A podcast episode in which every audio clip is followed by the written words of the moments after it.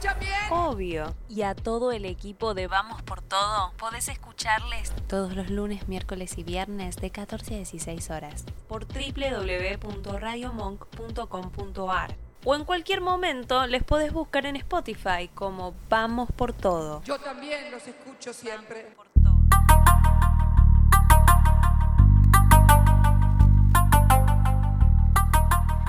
Hola, volvimos a las 14 y 27 del día miércoles 16 del 12 del 2020. Decime si no leía la, la fecha con la computadora. Son las 27, son las 27, hace 27 grados creo. Yo estoy re loco porque como les dije me iba a fumar uno porque se viene la columna de Dana Banana de la red feminista canábica, así que nada, primero agradecerte por, por la expo del fin de, eh, bueno, la pasé re bien, igual unos minutitos que estuvimos. Em, te doy la palabra a vos para que hables de lo que quieras, porque la otra vez trajiste info muy piola y seguramente traigas info muy piola. Así que bienvenida al, equipo de Vamos por Todo. Hola, buenas tardes, chiques. Muchas gracias por la invitación. Eh, ansiosa, nerviosa por bueno tener este espacio para hablar un poquito de cannabis militarla desde acá, eh, espacios tan necesarios para hablar de, sustancias, sacarle el tabú. Eh. Así que bueno, hoy el tema que preparé, que estaba preparando hasta recién, em, es hablarles de prohibicionismo. Ustedes saben que la cannabis, la marihuana, el cáñamo, el charuto, el paso, no, eh, no siempre fue ilegal Em, saben, no sé si saben por ahí, ah, tomaba examen. Eh, no sé si saben la fecha o algo, pero eh, hasta más o menos los años 30 la cannabis eh, se, utilizaba comúnmente. El planeta funcionaba a cáñamo, como hoy lo funciona petróleo, antes funcionaba cáñamo.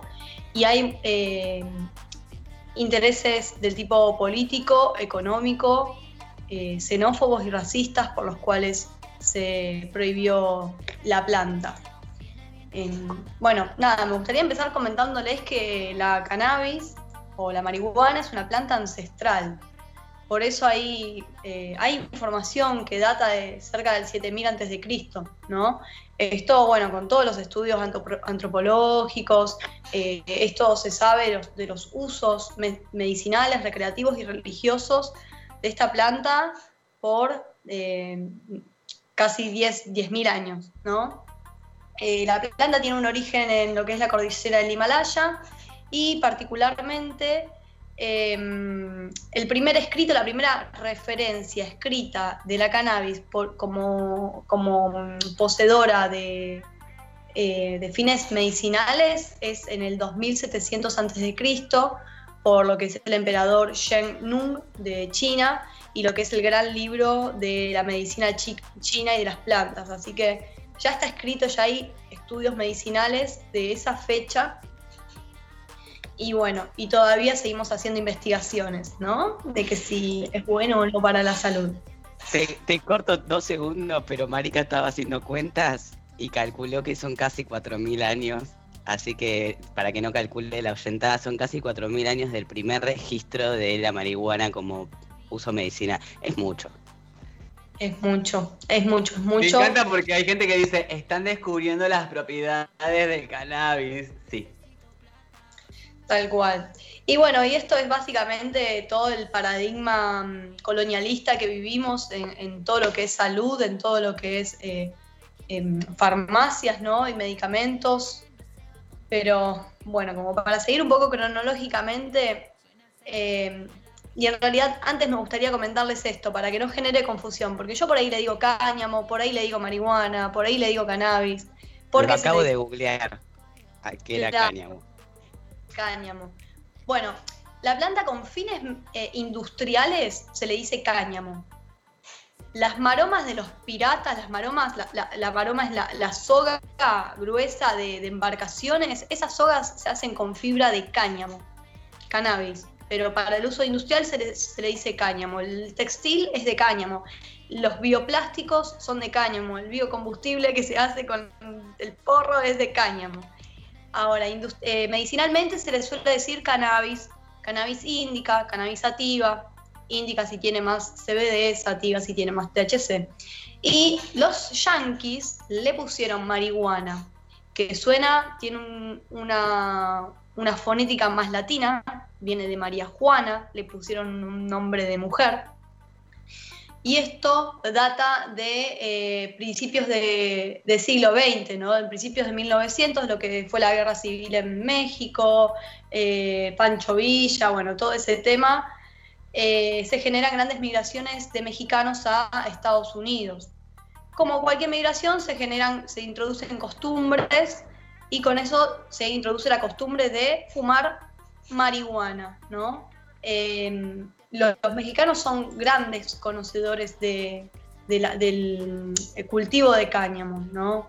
Em, y con esto también quiero traer a colación lo siguiente, tan importante era el cáñamo en, la parte norte del continente, que en el año 1611, en Virginia, Estados Unidos, se redactó la primera ley que obligaba a todos los agricultores a cultivar esta planta, porque era básicamente necesaria para, todo, para, todo, para textil, para medicina. Entonces, hubo una ley que obligaba a cultivar esta planta. Hasta que llegaron los mexicanos, llegó la xenofobia, em, se asoció al hecho de fumar marihuana a conductas delictivas, inapropiadas, se usó de excusa para justificar todos los delitos, ¿no? Eh, violaciones, eh, violencia de género, todo era culpa de la marihuana. Y a esto se le suma el jazz en los años 20. Entonces ya estábamos con la xenofobia y en los años 20 el jazz viaja de Nueva Orleans a Chicago, ¿no? luego hasta Harlem, y los negros marihuaneros también, que que la música era muy atrevida, que las costumbres de la noche, ¿no? Eh, salir en sociedad, beber, fumar, que las mujeres empiecen a salir. Todo esto era, nada, atentaba a las buenas costumbres, a, las buenas, a la buena moral. Y por eso eh, ahí se generó como el primer hito estigmatizante de la cannabis, que pasó a ser cosa de negros y de mexicanos. ¿no? Eh, a esto, cronológicamente, viene la ley seca en el 1920 y hacia los años 30, dentro de lo que es la Oficina Federal de Narcóticos, se crea una, división para darle a la cannabis, de la mano de Harry eh, Haslinger. Y eh, bueno, Harry tuvo ayuda. Imaginen de quién, de quién, de quién pudo haber tenido ayuda. De la prensa. Eh, William Hearst, dueño de un emporio de, periódicos, de diarios, fue quien apoyó con eh, propaganda sensacionalista, demonizante, a, todo lo que supuestamente hacía de malo la cannabis, ¿no? desde robos, violaciones, eh, de vuelta, violencia doméstica, se le atribuía mucho a, a, lo que era el alcohol y a lo que era la marihuana, de hecho hasta el provisionismo tuvo un poco de ayudín ahí del feminismo de, aquellas épocas, ¿no? Y este señor, que era dueño de todos los diarios, hizo una inversión en el sector maderero. Saben que del cáñamo se puede sacar em, papel mucho más económico, fácil eh, que de la madera. Pero a este señor eh, no, le, no le convenía esto, así que eh, desde ahí es que hoy tenemos todo lo que es papel de, pulpa de madera, de pulpa de celulosa y no de cáñamo. Y con todo este paradigma bien capitalista ya, ¿no? Porque básicamente a nosotros nos gusta decir que todo termina en una, en una planilla, todo termina en los números, se le suma eh, el sintético, la fibra sintética, la industria química, el famoso DuPont, que patenta lo que es eh, la lycra, lo que es el nylon, lo que es el neopreno, el teflón, todas estas patentes que en, lo que es la, industria, tener una patente de, una sustancia, de una tecnología es una millonada.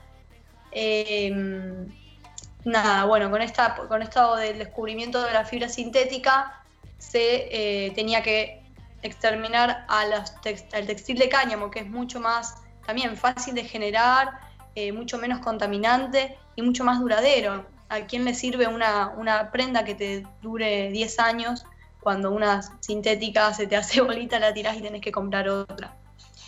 Em, así que bueno, viene un poco por ahí el tema de la prohibición. Con esto también quiero comentarles que, que la industria de la moda, que la industria textil es la tercera industria más contaminante del mundo.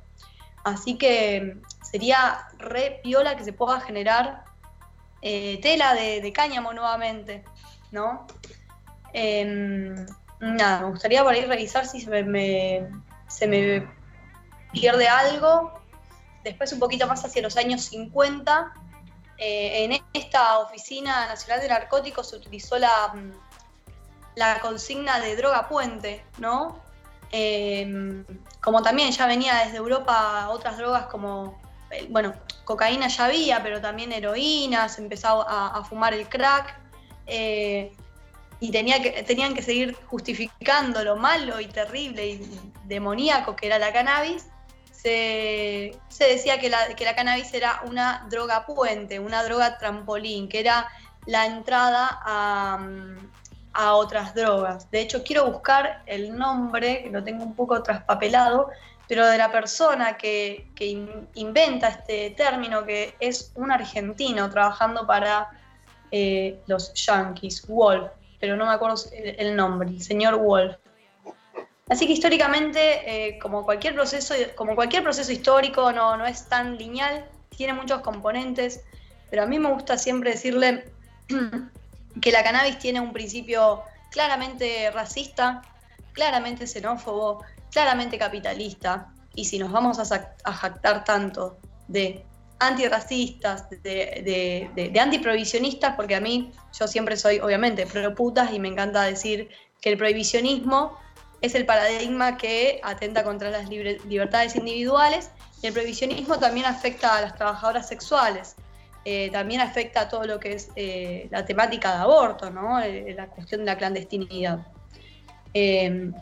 Así que está bueno contar con la información, está bueno saber los orígenes y saber también quiénes fueron los, que operaron. Es, el prohibicionismo es claramente imperialista. Fueron los yanquis los que, los que prohibieron la, la marihuana, llamándola María Juana, poniéndole este nombre de mujer y fueron los yanquis los primeros que la legalizaron. Y son los yanquis los primeros que tienen a la cannabis cotizando en bolsa y eh, haciendo negociados, exportando medicina a, todo, el, a todo el mundo. Esto concluye en 1961 la Convención Única de Estupefacientes de la ONU. La ONU ya sabemos. Eh, bueno, es, una convención, es un escrito largo, está disponible en internet, pero básicamente se clasifican las sustancias. Bueno, la cannabis está paradójicamente en la lista 1 de las sustancias peligrosas, junto con la, con la cocaína, con la heroína, y en, en, las de propiedades medicinales, como la coca, como la yerba mate. Para, loquísimo, eh, por, por, estos días, de hecho, se eliminó completamente la cannabis de esta lista. Eh, hay muchos avances a nivel mundial de lo que es una despenalización, eh, em, legalización y, regulación, que de hecho esos tres términos estaría re bueno hacerlo en otra oportunidad. y bueno, y todos los beneficios que, puede llegar a traer la cannabis para nuestras sociedades, para nuestro planeta, mismo la recuperación de, suelos que genera el cultivo de cáñamo. Nosotros en nuestro país tenemos un, territorio, en nuestro territorio están las condiciones dadas específicas para cultivar eh, cannabis. De hecho, el plan Belgrano, eh, fue Belgrano quien, quien había propuesto eh, plantar cáñamo en, todo el país para, bueno, para generar textiles, para generar sogas, ¿no? Y, ya hoy con los avances tecnológicos hay bioplásticos de cáñamo, em, hay combustibles, así que bueno, em, dejando de lado también todo lo medicinal, ¿no? Eh, me acaba de explotar la cabeza. Yo la verdad es que eh, si bien consumo, eh, yo lo admito y me parece que está re bueno admitir que no sé un carajo, así que tu columna me parece hiper necesario también para, para que nos eduquemos, ¿no? Y mm, mientras hablabas y mientras contabas cómo empezó, ¿no? Como hace 4.000 años, tipo, fumaban, seguimos fumando, lo, usan, lo usaban de manera medicinal, lo seguimos usando, como un montón en tela también se sigue utilizando, y cómo el capitalismo viene a arrasar con todo eso, ¿no? Ese neoliberalismo de que solamente la, la comunidad blanca, cis, heterosexual, eh, puede tener derecho, lo decía, no sé si eh, Amalia Granata nos decía como que el porro debería ser legal solamente para la clase media para arriba. Como todo bien que te lo fumes en las canitas, pero no te lo podés fumar en, no sé, Miserere, por hablar solamente de Capital Federal. Como, como si un, se fuma un porro es un langa porque fuma flores y porque la tiene reganada, y como si un negrito de la villa, entre comillas, eh, fuma porro es un negro de mierda y merece la muerte, ¿no? Como es, es ver tan de lejos la historia de la marihuana y tan presente porque sigue siendo racista, sigue siendo xenófoba, sigue siendo machista, porque por algo hubo una expo canábica transfeminista, digo, sigue siendo ámbito de los machos y me encanta que vos vengas a dar toda esta rosca y a que aprendamos, a que nos eduquemos juntos en esto, como también no sé, se me ocurren un montón de columnas, pero, pero me encanta y estoy re loco, así que voy a abrir la comer para, para mis compañeras. Marica, ¿querés decir algo? No, Marica yo obvio, pero no, yo estoy pero para decir de todo, pero le quiero dar la palabra a Julia a ver qué onda, porque obvio que estoy para de todo, re pesada. Sí, yo quería, bueno, primero agradecerle a Dana que está buenísimo todo lo que cuenta eh, espectacular conocer de cosas que por ahí tenemos tan naturalizadas, eh, pero que yo no tenía ni idea que, en un momento la marihuana era, o sea, como el cultivo era tan, eh, era permitido y después se había prohibido, no tenía ni idea. La verdad, pensé que siempre había sido como prohibido. sé que es un tema muy largo, pero también porque sigo mucho la lucha que se está dando con el cannabis medicinal y la plantación de, y, este registro que se hace de las personas que quieren consumir eh, para, para mejorar su calidad de vida, porque la realidad es que tengo infinidad de casos alrededor y yo también de que ha mejorado la, eh, esto, vivir mejor, básicamente, que ningún fármaco te lo puede dar y de repente un aceite o, fumar a quienes pueden fumar eh, les, les sirve. Preguntarte qué, qué, sé que es una rosca larga, te repito, pero eh, ¿qué diferencia hay entre los conceptos de regulación, cuando que sobre todo se está hablando tanto ahora, ¿no? Del cannabis medicinal, de regulación eh, y de, no sé, prohibicionismo o de legalización. ¿Es lo mismo regular que legalizar? Em, no, no, no, no. En principio lo que necesitamos es despenalizar, ¿sí? sacar de que la práctica de cultivar o de fumar o de tener semillas, por ejemplo, sea un delito. Y para esto lo regula una ley federal, no nacional. Las leyes federales aplican a todo, a todo el territorio argentino sin elección. Las leyes nacionales, como la ley, de, la ley de cannabis medicinal, cada provincia elige si adherir o no, y por ejemplo en nuestro país, la ley de cannabis medicinal, Córdoba no adhiere. Pero para que deje de ser considerado todo lo en torno a la cannabis como un delito, necesitamos derogar, modificar, eliminar, abolir esta ley de cannabis eh, esta, perdón, la ley de estupefacientes, la 23737, ¿sí?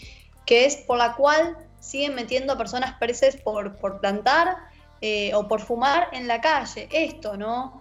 Em, te pueden encontrar fumando un porro en Palermo que no te pasa nada, te pueden encontrar fumándote un porro en Morón y caes en cana, ¿sí? Em, ahora, legalizar es em, lo contrario a que esté penalizado, ¿no? Y que sea libre. el alcohol está legalizado. Yo puedo ir y me puedo comprar 40 packs de cerveza si quiero. 40 para mí, para la tarde. Es porque el alcohol y porque el tabaco son legales. Ahora, lo que se quiere hacer, lo que en realidad lo que se hizo con la regulación. Y legales también, digo, de legítimos, como, ¿no? De legitimados socialmente, que eso también es como lo peligroso, por ejemplo, del, cigarrillo, ¿no? Como la legitimidad que tiene, perdón que te interrumpí, pero... Eh, Me salgo de la vaina, porque es a los 12, 12, 11, 12, 13 años que las niñas, por sus padres y sus vínculos y por la cultura, acceden a la droga del tabaco y del alcohol. Es culturalmente obligatorio casi drogarte con tabaco y alcohol en la adolescencia para pertenecer. Y nadie dice nada de esto. Y eso genera un montón de cuestiones a nivel del desarrollo. Porque no nos olvidemos que hasta los 21 años todo lo que tiene que ver con la parte del cerebro se sigue desarrollando en la pubertad. Y la introducción de toda sustancia, digo, la leche de vaca, que es un asco, el ibuprofeno, el tabaco y el alcohol, digo, y nadie dice nada. Perdón, me voy a callar, basta. Amo esta columna.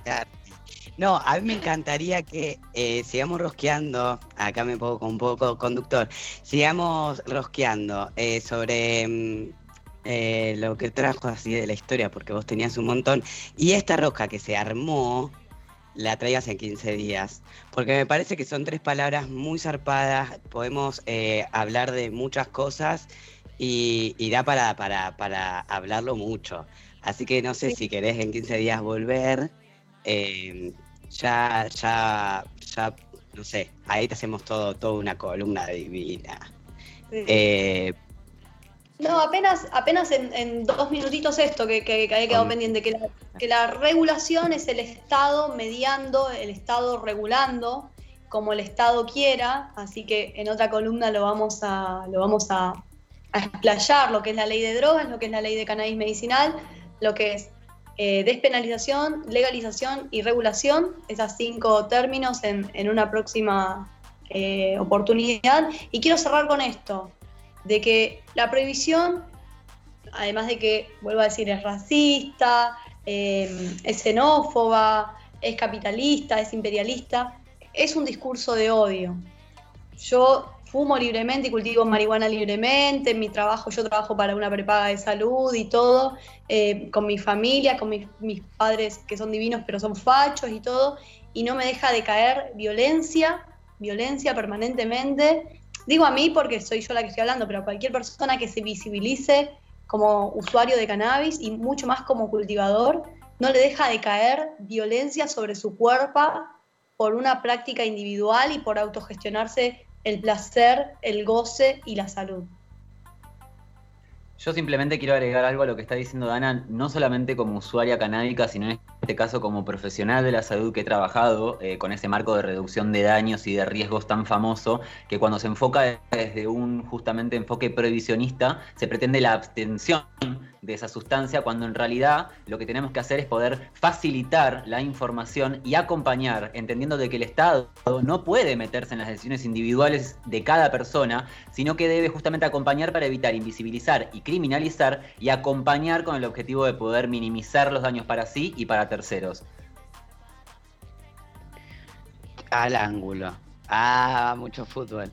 Eh, no, pero, pero es importante entender que que como empezamos de jóvenes a fumar pucho y tomar alcohol, que yo empecé a los 15 años y llevo 10 años fumando pucho y está muy mal, hace 10 años que fumo porro y me dijeron cosas eh, peores por fumarme un churro que fumar, por fumar pucho y me parece que ahí hay una separación muy zarpada porque está, es lo que decíamos antes, está hiper aceptado que te prendas un malboro a los 12 años pero no está aceptado que a los 25 te fumes un churro porque te baja la ansiedad y que no quieras acceder a otro tipo de tratamiento, ¿no? Con, medicinas, otras medicinas, y tomar esta, esta postura de a mí el porro me hace bien y me da bajón y así soluciona un poco el tema de la comida, en un ejemplo, ¿no? Como esto es, es un tabú. No sé si alguna vez vieron Nat Geo, pero en Nat Geo hay un capítulo de tabú que habla del porro como si fuera algo malo y como si fuera algo que se tiene que ocultar, como son nuestras identidades eh, anormales y nuestras orientaciones sexuales anormales, porque el porro no es normal, el porro te hace violar. Eh, la, la, gente viola porque es violadora, tipo, no porque, porque se fumó un charuto. Eh, bueno, y mm, me parece que me encanta esta columna, no me parece, me encanta esta columna, me encanta que seas parte de, este equipo. Me quiero fumar un churro con vos, pero siento que tus churros me van a dejar re loco. Pero eh, nada, em, te, conocí en, la vigilia y estuvo muy piola, te vi de lejitos y después nos, vimos en la expo, así que te mando un saludo y lo que quieras para, cerrar, si querés comentar tu Instagram, eh, dónde podemos conseguir tus fansigns y todo eso de nuevo, todo tuyo. Bueno, muchas gracias chiquis por, por la invitación. Eh, bueno, mi Instagram es dana.banana.cana. Si ponen Dana Banana les va a salir. Eh, ahí, ahora en, Stories voy a eh, cargar este contenido para que lo puedan consultar. Así ya queda. La idea, no, llegué antes, pero bueno, la idea es que cuando tenga alguna participación luego quede ahí, así lo pueden ver. y ahí también pueden buscar los fanzines, que bueno, tienen muchos escritos, mucha rosquita de todo esto, así que les agradezco. Pasó Dana con su columna canábica. Eh, les, eh, me olvidé de contar que es una de las productoras de las productoras ejecutivas de la Expo Alcalarre Canábico. Así que van ahí también, dentro de su Instagram van a tener toda la info. Seguramente que Marika, que es la community manager de Vamos por Todo, va a subir el perfil de Dana a lo que es el tipo de aplicación Instagram. Y nosotros nos vamos eh, con una canción ahí punchi punchi después de esta, de esta hermosa columna, así que volvemos en un ratito.